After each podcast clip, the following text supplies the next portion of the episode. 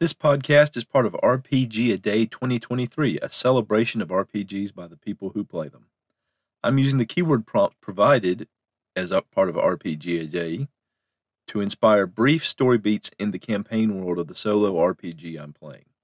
These will be very short, and I will also be grouping them in batches of 10 to release throughout the month and as one big podcast at the end of August. So they can be listened to every day or in smaller amounts or even in one sitting. For more about RPG A Day or my campaign, stay tuned after the story or check the show notes. Day 8. Keyword, character. It was a test. Shantor knew it was a test. Normally, it was just a test of discipline. Take the courier pouch, ensure the seals were fixed, and wards in place. Get them to the rider in the morning. Sometimes things weren't set. The contents could be viewed or even taken. He was always successful at resisting the latter. Not so much the former. Now he wished he were. If only he hadn't looked, hadn't seen the dragon scale. Shantor had seen the paladin of Safiat talking to the commander, the same paladin leading the latest group targeting the dragon, the same dragon that hadn't been seen since its assault on the fort. Why hadn't the commander said anything? Why was Shantor's oath of discretion being tested? And what would it mean both for him and to him if he failed this test?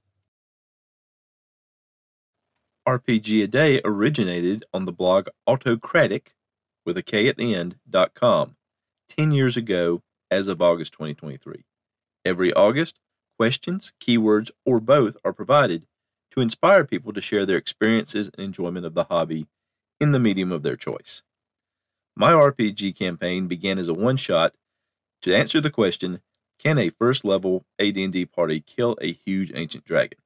I did this in episode 39, Enter the Dragon, of my podcast, and was inspired to continue on in that world. It's been part of my podcast ever since.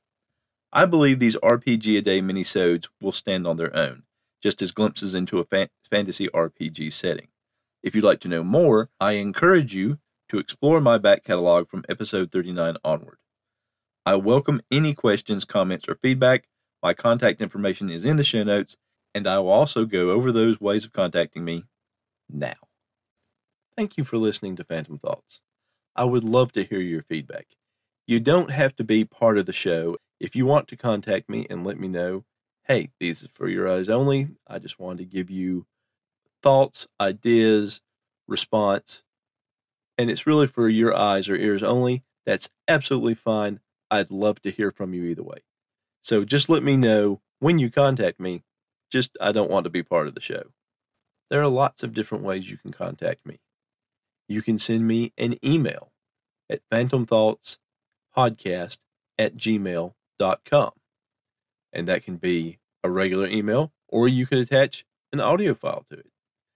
You can use the message button on my podcast site on podcasters.spotify.com/pod/show/phantomthoughts. You can contact me via my Google Voice number, 864-209-1441. You can contact me via SpeakPipe at www.speakpipe.com/phantomthoughts. You can contact me on Discord, The Pink Phantom. All this contact information is listed in the show notes of every episode. And thank you for those who call in. Thank you for those who don't call in. I appreciate you listening and hope you'll listen again next time. Until then, I hope you have a great day.